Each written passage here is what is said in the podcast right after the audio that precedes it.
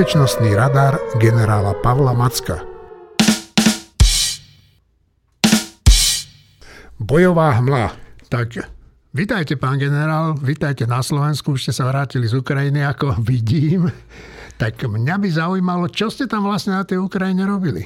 Príjemný sviatočný deň, ďakujem za pozvanie, ďakujem za otázku. E, bola to taká krátka cesta na Ukrajinu, predsa len je predvolebné obdobie, máme aj iné starosti. My máme vo, u seba v partii takého pána, pána Byčanka, to je on je kandidát, ale reálne je to podnikateľ, filantrop, ktorý už aj v minulosti, bez toho, že by si robil nejakú publicitu, viackrát dával pomoc Ukrajincom, vozil to do centrálnej Ukrajiny, pomáhal im či už generátormi, alebo tým, čo skrátka potrebovali. Má tam kontakty a, a zo svojich vlastných peňazí, zdrojov im dával takú pomoc. Takže teraz, keď sme za ním došli, že by sme potrebovali podporiť s letákmi, tak nám povedal, že, že nie, že dajme to radšej na uh, pomoc Ukrajincom. Takže kúpil 11 generátorov, uh, blíži sa zima, budeme potrebovať aj uh, elektri- alebo Ukrajinci budú potrebovať aj tieto náhradné zdroje elektriny, lebo vidíme, že Rusi systematicky stále bombardujú. Takže zobrali sme tieto, tieto mm, centrály, s Jozefom Rajtárom a ešte s kolegom sme zobrali auto, dohodli sme si, aby sme nemuseli ísť až do centrálnej Ukrajiny a nestratili 3-4 dní, tak sme si dohodli na západnej Ukrajine pri meste Perečin s primátorom e, a s ukrajinskou armádou sme si dohodli miesto styku a doviezli sme im tieto centrály, prišli si z brigády z Mukačeva a oni ich následne budú distribuovať či už pre civilné zložky alebo pre použitie v armáde. E, samozrejme, pri tej príležitosti sme sa pozreli aj, ako to tam funguje a, a mal som možnosť sa rozprávať s viacerými ľuďmi. E, bavil som sa s jedným pánom podpukovníkom, ktorý e, rok slúžil na fronte pri Bachmute. Ja keď počúvam tu na Slovensku, že vlastne na tej Ukrajine tá vojna ani už není, že však by sa mali vrátiť, na čo Ukrajincom pomáhame a neviem čo všetko, tak tam vidím, že tá vojna pokračuje. Vy síce, keď ste vo vojne, to neznamená, že 30 miliónov ľudí teraz pôjde na frontu. Nie, stále sú tam e, ženy, deti, starí ľudia. A krajina musí fungovať, poskytovať základné služby, vodu, elektriku, e, potraviny. Každý deň ľudia potrebujú jesť.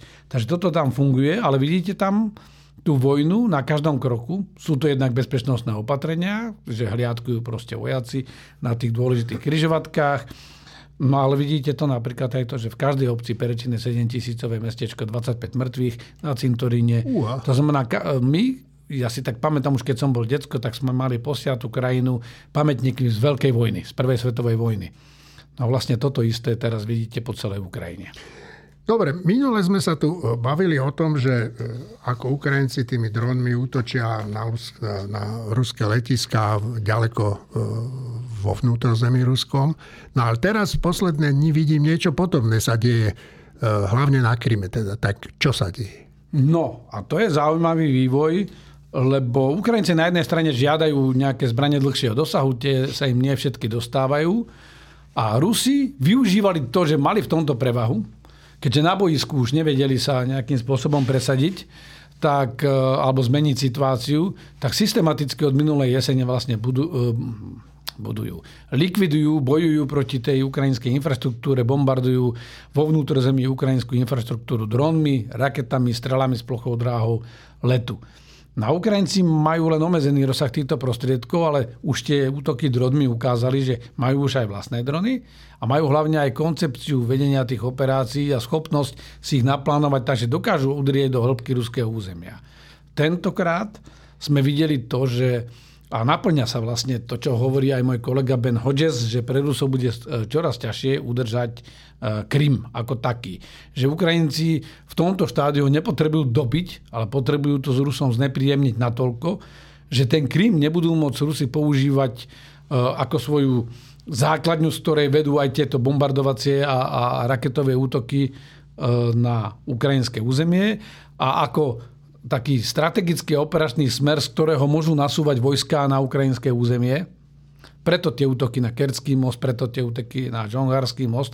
No a teraz Ukrajinci ukázali ďalšiu, ďalšiu, ďalší stupienok na tej škále svojich možností.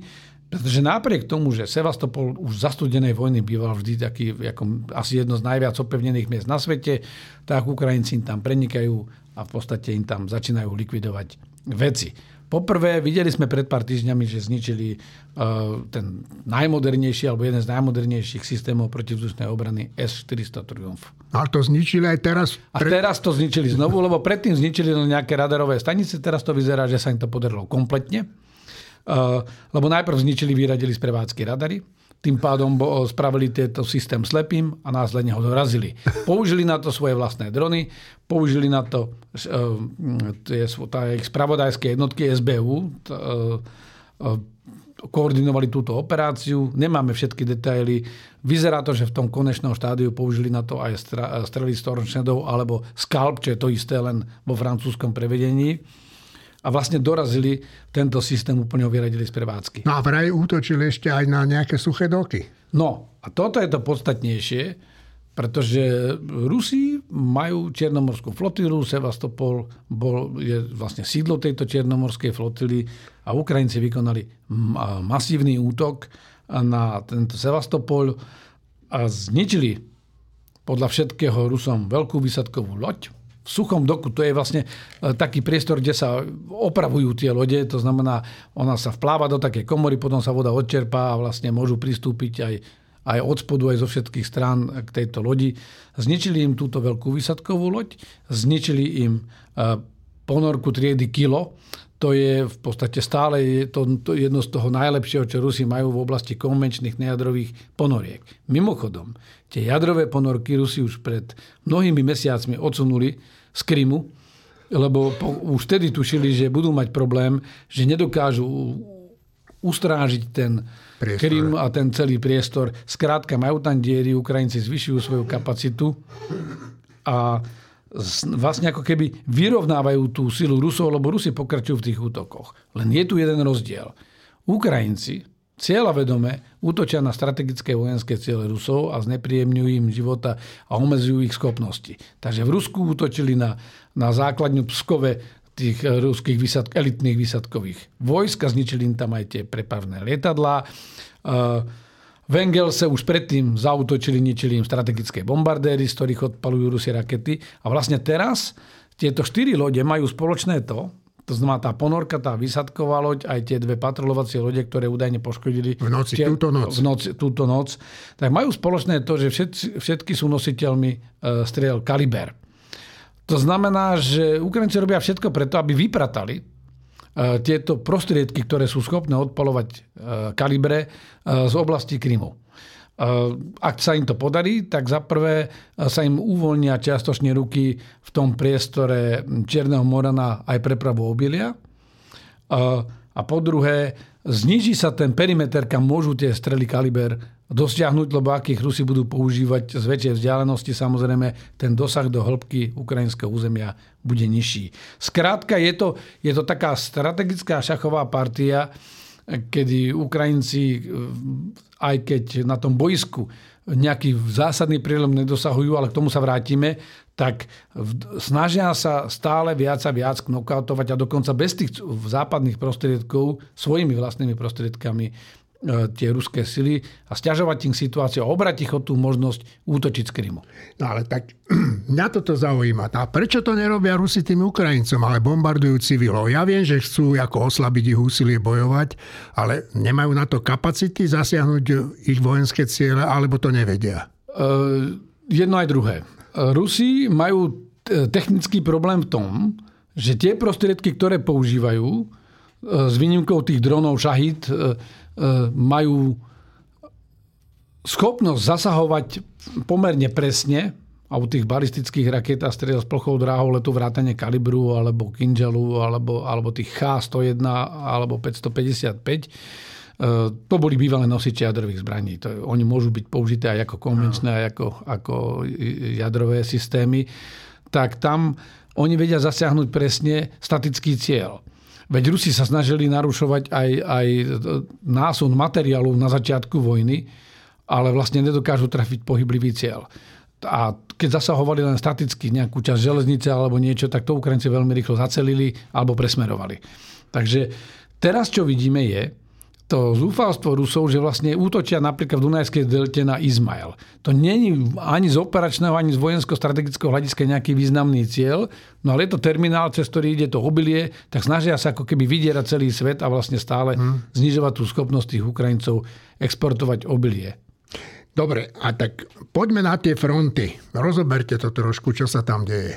Tak nemáme nejakú zásadnú, zásadnú zmenu na tých frontoch. Keď si to prebehnem, tak podľa mapy na severovýchode, to znamená v tej Luhanskej a Charkovskej oblasti. Tá situácia je statická. Je to stále to, čo už niekoľko týždňov hovoríme, že kúsok zoberú Rusi, potom ich Ukrajinci odrazia, vrátia ich. To je ten smer na Kupiansk, Kremina, eh, kde eh, všetci tí rusofili už, už videli veľký prielom.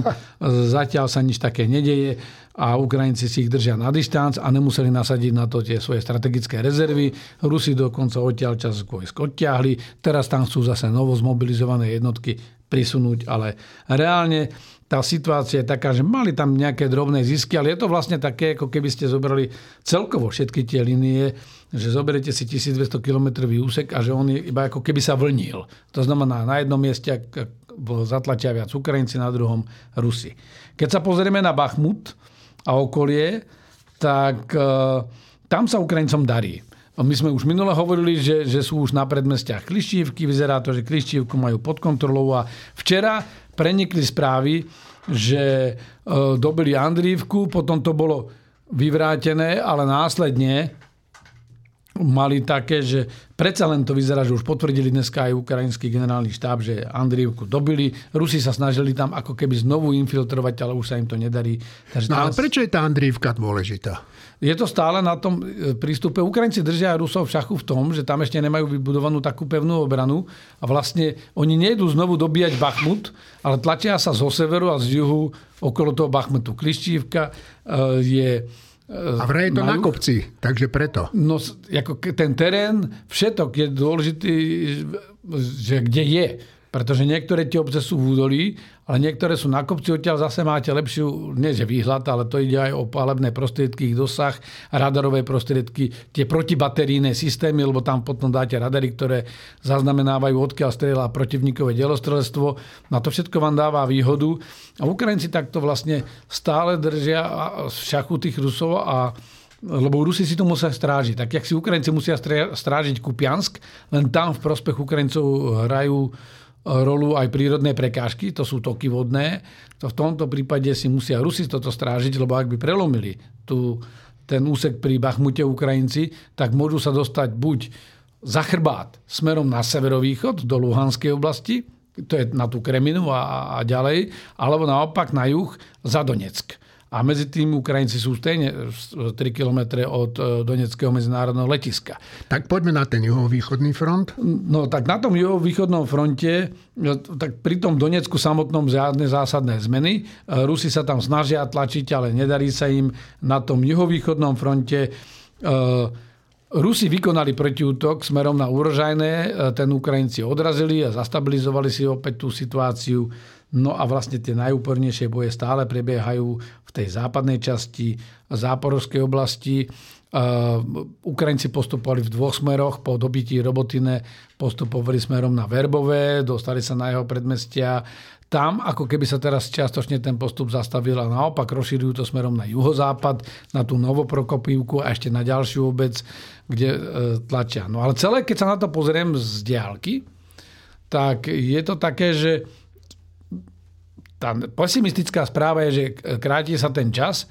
Tá optimistickejšia správa je, že Ukrajinci zrejme zvolili takú, e, v tomto prípade stratégiu, že stále systematicky tlačia na viacerých miestach s tým, že vlastne keď to povolí na jednom, majú dostatočnú prítomnosť a silu aj na tých ďalších miestach a v momente, keď Rusi začnú e, ako keby hasiť ten požiar na jednom mieste, začnú pritláčať na druhom, to znamená, namiesto toho, aby išli jedným klinom na jednom konkrétnom smere, e, snažia sa zatlačiť na troch rôznych miestach a vlastne rozdrobiť tú zostavu a k tomu máme ešte ten klin, ktorý sme spomínali, kde sa to vlastne snažia narušovať logistické zásobovanie z toho smeru.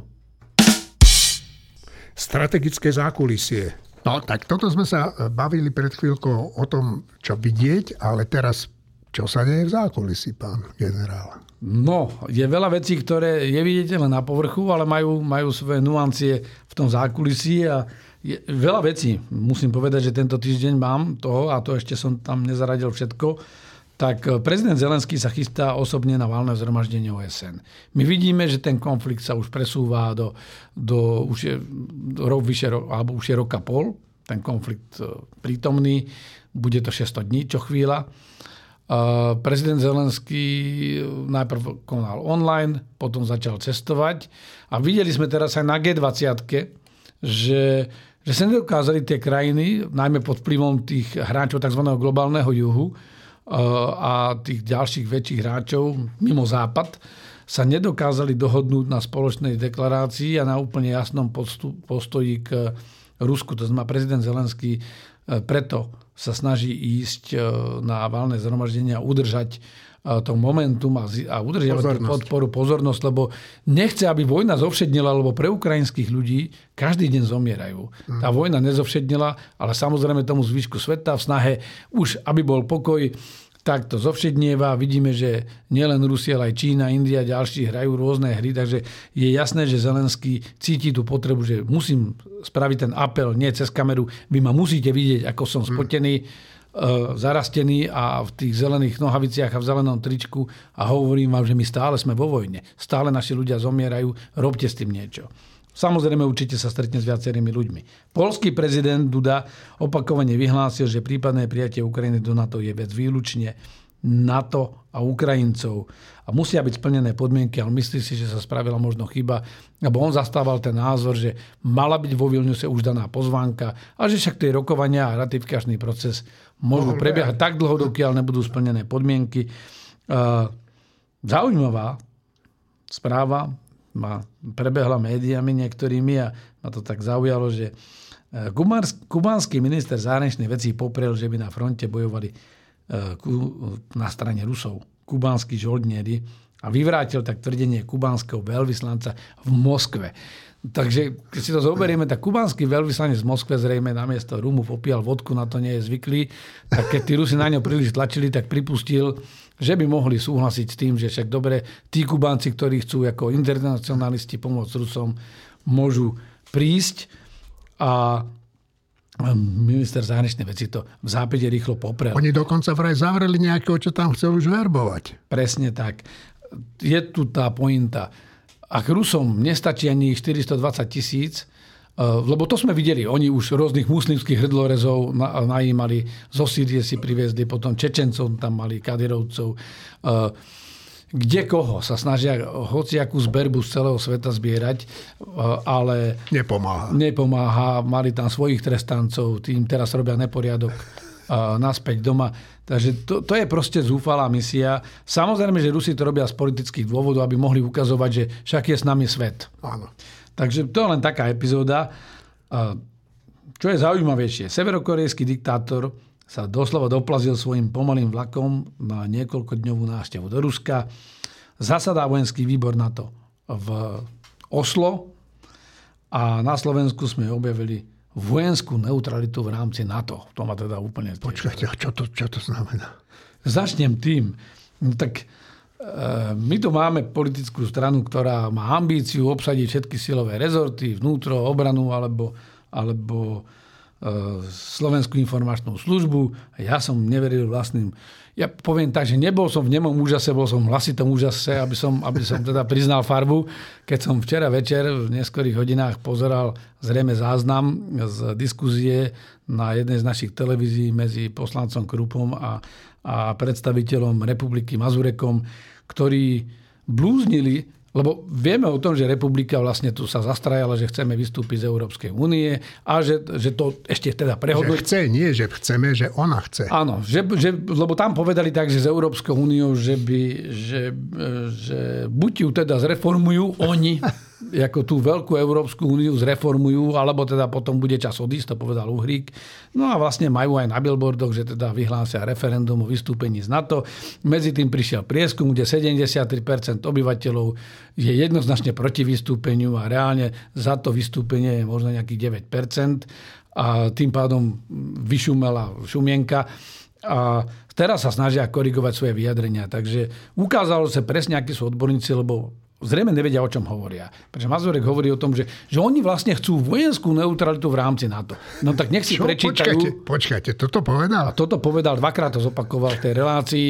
Takže ma napadá taká pesnička od Ivana Táslera, že je lepšie, že je rôzne byť v koži somára alebo byť somár. V tomto prípade, keby sa pán Mazurek aspoň spýtal svojho kolegu generála Viktorína, ktorý síce je politruk, to znamená príslušník eh, toho politicko-represívneho aparátu, ale robil na oddelení keď sme vstupovali do NATO e, za vlády Smeru, e, alebo keď sme sa integrovali do NATO, podielal sa na našej integrácii do NATO, že by mu pán generál vysvetlil, že NATO je zmluva o kolektívnej obrane. To znamená, NATO nebojuje na Ukrajine, tým pádom nejaká vojenská neutralita, NATO, ako hovoril, že Maďarsko je údajne už vojensky neutrálne, to sú úplne nezmysly. Skrátka, e, Každá krajina sa rozhoduje, že čo komu dodá, ale na to postupuje kolektívne v prípade kolektívnej obrany. A ak toto nevedia títo ľudia, a chcú uvrhnúť krajinu do chaosu, lebo nemajú ani elementárne znalosti o tom, že, že čo to vlastne je, tak eh, si predstavme, čo tu bude nasledovať, keď, keby náhodou títo ľudia sa k tomu dostali, ale ja verím tomu, že nie. Dobre, a vráťme sa teda k tomu stretnutiu Putin a ten severokorejský diktátor Kim Jong-un. Čo to kujú zapikle? Vysvetlite mi to. No, toto je úplne zásadná vec. E, z pohľadu konfliktu aj z pohľadu celkového medzinárodného usporiadania. E, Rusi napriek tomu, že rozbiehali výrobu vojenskú na plné obrátky, tak tá ich výroba ani zďaleka nestačí tej obrovskej spotrebe, ktorú oni už tu majú skoro roka pol. Na vrchole spotrebovávali e, až 60 tisíc kusov munície delostreleckej e, za deň. E, teraz sú zhruba na hranici 20 tisíc. Ukrajinci majú 5 tisíc, snažia sa to kompenzovať tým, že majú presnejšiu muníciu a, a snažia sa útočiť presnejšie na konkrétne cieľe, zatiaľ čo Rusi sa snažia to prestreliať. No len my vieme, že Rusi sú schopní spotrebovať 15 násobok ročnej výroby. Keď tú výrobu zvýšia, tak jak ju teraz rozbiehajú stále, to je niekoľko, nejaký zhruba 6 a 7 násobok ročnej výroby a nemôžu ísť na doraz, aby im došla munícia. Oni sa chystajú na dlhú pozičnú vojnu, lebo už vidíme, že nejaké mm. veľké manévre tam nie sú. No tak e, kriticky potrebujú muníciu. Korejci majú 122 mm, 152 mm muníciu. Je to ten sovietský štandard, ktorý sme mali aj my za Varšavskej zmluvy. To znamená, tá munícia je naozaj kompatibilná. Takže Rusom by sa toto náramne hodilo, lebo Korea má obrovské zásoby tejto munície. My sme zaregistrovali, že oni už ju vlastne aj tam dodávali, lebo sa tie, tie náboje sa objavili proste v tom priestore aj s korejským šablonovaním a je to už problém. Len treba povedať, že na Koreju sú prísne medzinárodné sankcie, aj pod radou bezpečnosť, alebo bezpečnostnou radou OSN, ktoré aj Rusi podporili, oni sa nezdržali ani nevetovať, tak vetovať, keby vetovali, by nefungovali. Ale, a zrazu e, v tejto zúfalosti Rusi sa snažia ako keby legitimizovať toho Kim Jong-una. Dokonca môžu dostať aj techniku, hoci e, ju Rusi nejako verejne nerozoberajú. Predsa len tá technika je podobná. Museli by sa preškoliť. No len treba povedať, že Rusie stratili už 12 tisíc kusov techniky. Také tie veľké techniky na e, Ukrajine. Takže to tiež je obrovské množstvo. Nemajú nekonečné zásoby a nedokážu tak rýchlo vyrábať. Je tam možný aj materiál pre elektronický priemysel a súčiastky, lebo na Rusov sú sankcie. Tu sme sa minule bavili, že pokiaľ neuzavriete tú slučku zo všetkých strán, tak e, aj taká krajina ako Rusko si časom nájde cestu, že, že z náhradných zdrojov získa nejaké veci. No a Korejci by za to mali dostať potraviny a niektoré letecké technológie. Takže teraz, že aké sú dopady? Na ten konflikt Rusko-Ukrajina, toto by umožnilo Rusom e, výrazne zvýšiť palby a pokúsiť sa ako keby utlmiť tú ukrajinskú protiofenzívu, aby nedošlo k prielomu do zimy. Áno. E, samozrejme, to je ten okamžitý efekt a ten ďalší by bol, že výrazne by skomplikovali tým Ukrajincom situáciu aj v tom ďalšom období a my stále vidíme tú nemohúcnosť západu, e, lebo je to o tom, buď chceme Ukrajincom pomôcť a potom to treba robiť radikálne, rýchlo poriadne. a poriadne, alebo sa zmieriť s tým, že, že sme dali aj pomerne veľkú materiálnu pomoc Ukrajincom a na konci rezignujeme a necháme tých Rusov dopochodovať na naše hranice a až potom naštartujeme výrobu, lebo už uvidíme to rozbehnuté Rusko, a budeme možno musieť dávať dvojnásobok, trojnásobok výdavkov, nielen Slovensko, ale celý Západ na našu obranu, lebo to Rusko by bolo takýmto, takýmto výsledkom posilnené. Jednoducho tú agresiu treba zastaviť čo najskôr. E, a toto e, dáva určitú taktickú výhodu Rusom, lebo im to dáva kapacitu, na ktorú oni by sa inak nezmohli. Bude to mať vplyv aj na korejský priemysel. Korea je v totálnej izolácii. U nich najviac ľudí robí v agrosektore zhruba 4 milióny. A nie sú schopní sa uživiť. A nie sú schopní sa uživiť, takže by sa im aj potraviny z Ruska hodili ale majú aj problém, ako v priemysle, priamo v obranom pracujú zhruba 2 milióny Korejcov. Sice to nie je úplne tá hlavná časť stále toho, čo oni produkujú, ale predsa len by im to čiastočne pomohlo, lebo Rusi by za to platili zrejme aj, aj tvrdými peniazmi. A tým pádom Korejci by si pomohli v tej situácii, v ktorej sú. No ale je tu zásadný problém aj z toho medzinárodného hľadiska. Rusi ako keby sa snažili vytvoriť paralelný svet, Eh, ich agresia bola odsúdená, takže postupne sa snažia s Iránom, s Koreou, s Severnou Koreou, aby to bolo úplne jasné, s tými režimami, ktoré sú pod tvrdými sankciami, s ktorými sa nikto nechce baviť, vytvoriť ako keby nejaký protipol blok.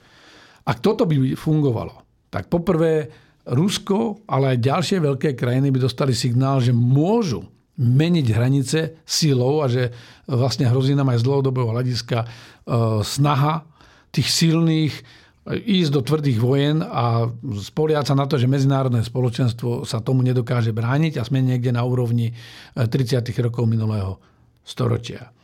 Po druhé, ak hovorí niekto, že zastaviť pomoc Ukrajine, zastaviť vlastne to, čo hovorí charta OSN, že máme okamžite robiť všetko preto, aby sme zabránili tomu agresorovi v úspechu, lebo toho len posmeluje k ďalšej agresii, no tak vlastne úplne rozbijeme už ten medzinárodný systém, lebo, lebo dnes hovoria títo oponenti, že tým dodávkami zbraní sa ako keby približujeme tej tretej svetovej vojne. Nie, naopak. Tým, že Rusi začínajú hľadať takýchto alternatívnych partnerov do paralelného vesmíru, vytvárajú nový blok, ktorý vlastne nechce respektovať žiadne pravidlá a budeme mať čoraz väčšie problémy v globálnom merítku. Takže to je to, čo vyplýva to riziko. Ja by som možno k tomu dodal jednu vec, že E, Trumpa sme veľmi kritizovali a on Trump jednu dobu tak hlásil to America first, akože Amerika ako prvá. A on vlastne kritizoval to, že globalizácia a otvorenie obchodu aj s týmito nespratníkmi, e, keď to tak voľne preložím z angličtiny, alebo s darebáckými štátmi, umožnili to, že tie krajiny sa dostali k technológiám, že ekonomicky rástli. No a musím povedať, že naozaj čiastočne má pravdu, lebo my sa pozrieme aj do minulosti. Uh, Tuto všetci hovoria, že prečo sa dodáva, pomáha Ukrajine, ale Sovietský zväz už v 30. rokoch jeho priemysel vybudovali Nemci a Američania. Dokonca aj ten Donbass budovali americké, americké spoločnosti v 30. rokoch minulého storočia.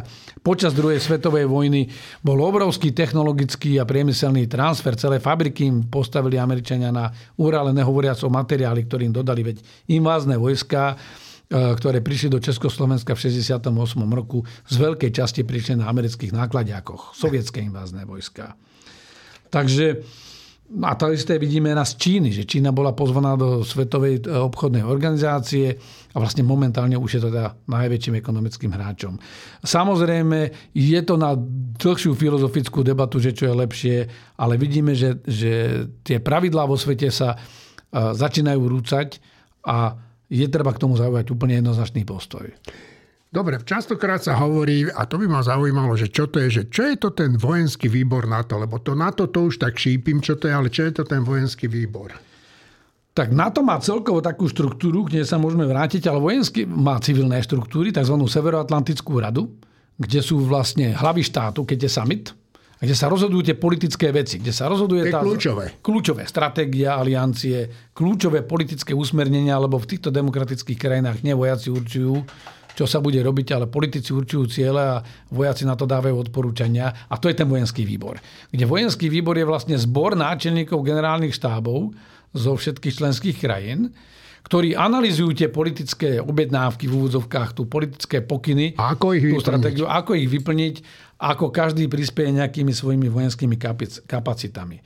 Ten vojenský výbor, aj Severoatlantická rada zasadajú v podstate permanentne na úrovni veľvyslancov pri NATO, alebo na úrovni tých stálych vojenských predstaviteľov pri vojenskom výbore a raz do roka, dvakrát do roka sa stretávajú na tej najvyššej úrovni. Momentálne máme vlastne výjazdové zasadnutie v Norsku, v Oslo a je to také zasadnutie, ktoré je vlastne po samite aliancie, lebo mali sme nedávno vo Vilniuse summit a vlastne samotní náčelníci generálneho štábu sa budú venovať kľúčové otázke, ktorým je, ktorou je vlastne posilnenie obrany a odstrašovania e, nielen na východnom krídle, ale celkovo na úrovni NATO. Vieme, že sa prijali zásadné rozhodnutia ohľadom e, zvýšenia počtu, radikálneho zvýšenia počtu síl vo vysokej pripravenosti a vlastne vygenerovania takých síl, ktoré majú odradiť prípadného agresora od agresie.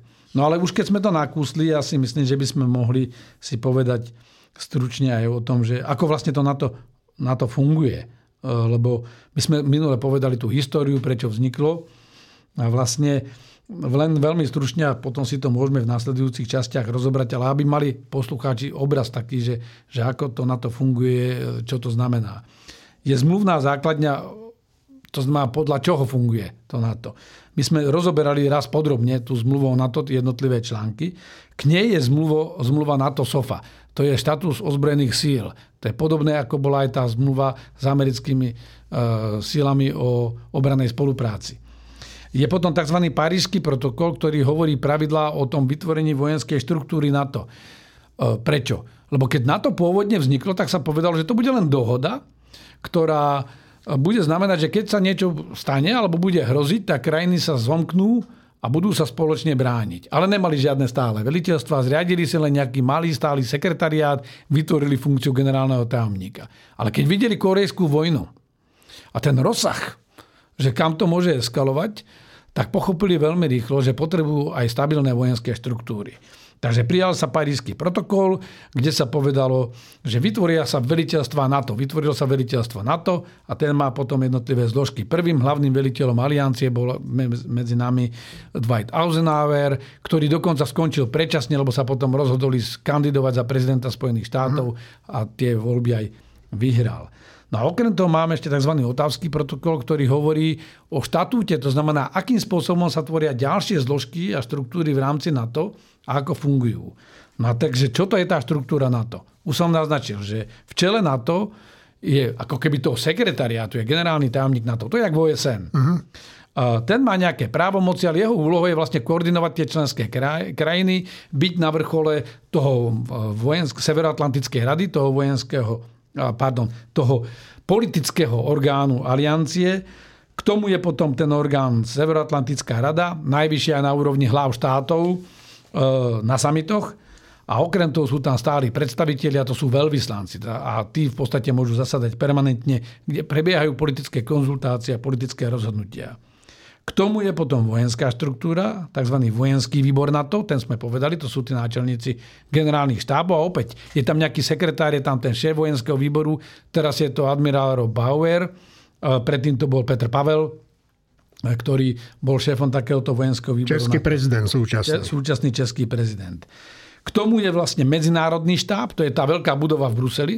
Uh-huh. To sú civili. To je civilná zložka na to nadvezuje medzinárodný vojenský štáb, kde sú tí predstavitelia a potom je veliteľská štruktúra aliancie. Tá má hlavného veliteľa v Európe a má tzv. spojenecké veliteľstvo pre operácia. Teraz to má rôzne veliteľstva, že má veliteľstvo spoločných síl v Brunsume, veliteľstvo spoločných síl v Neapoli a potom má tri také tie špecializované. Námorné sily v Anglicku, uh. pozemné sily v Izmíre v Turecku a vzdušné sily v Ramštajne v Nemecku. A k tomu je druhé hlavné strategické veliteľstvo, ktoré je v Norfolku v Spojených štátoch, kde má hlavného veliteľa pre transformáciu a tam je veliteľstvo pre transformáciu. Má tri podriadené centra. Ja som napríklad velil v Bydgošti, to bola súčasť takejto štruktúry. A posledná vec, ktorú k tomu povieme, ale to si na budúce rozoberieme, je tzv. štruktúra sil NATO. To sú medzinárodné veliteľstva na nižšej úrovni, ale stále to nie sú sily, lebo vojakov majú len členské krajiny. 360 stupňov. Tak pán generál, čo je na vašom radare nové? Uh, Zostali tam stále tie oblasti, Sudan, Niger, Gabon, tam sa situácia zásadným spôsobom nemení. E, hovorili sme aj v minulých reláciách o Izraeli a o snahe o, o zlepšenie vzťahov medzi Izraelom a Saudskou Arábiou. To vychádza z tzv. Abraham Accords alebo Abrahamských dohôd spred, spred e, dvoch rokov. Ale čo je nové, možno nevojenské, ale zaregistroval som aj diskuziu okolo toho, obrovské záplavy v Líbii. My sme videli e, cyklón e, Daniel, ktorý e, pôsobil v Stredomorí. Najprv robil katastrofálne záplavy v Grécku, v Taliansku. Na presunul sa na Severnú Afriku a tam spôsobil v tej severovýchodnej časti Líbie obrovské záplavy. Jedno mesto Derna, 100 tisícové mesto, bolo doslova spláchnuté bola, boli to mohutné prívalové dažde, došlo k pretrhnutiu dvoch hrází a vytvorila sa taká vlna, ako keď sme videli naposledy možno tsunami. Starosta toho mesta povedal, že 20 rokov nikto e, tú hrázu nekontroloval. Tak. A ja som zaregistroval pritom také rôzne diskuzie na tých sociálnych sieťach, na Twitteri, že, že to je dôsledok toho, že preto je tam toľko mŕtvych, že to je dôsledok toho, že Líbia je rozbitá, sú to všetko hlúposti. To je taká obrovská sila, veď sme videli, čo urobilo tsunami. Skrátka, prišla obrovská prívalová vlna tá štruktúra v tom meste, aj tie stavby neboli ani také odolné a pevné. Skrátka, to mesto bolo to mohutnou prívalovou vlnou doslova spláchnuté. Dobre, čo sa deje v Sudáne, Nigere a Gabone, neviem, Chceme to rozoberať? Nemáme tam nič také zásadné, čo by sme museli ani kvalitatívne, ani fakticky, že by sa niečo zásadné zmenilo. E, nechali by sme to teraz tak, je sviatočný deň. Dobre, tak poďme k mojej najobľúbenejšej časti a to je citát. Veľmi stručne dnes. E, ľuďom nechýba sila, ale vôľa. Povedal Viktor Igo, francúzsky básnik, prozaik a dramatik. Udri pán.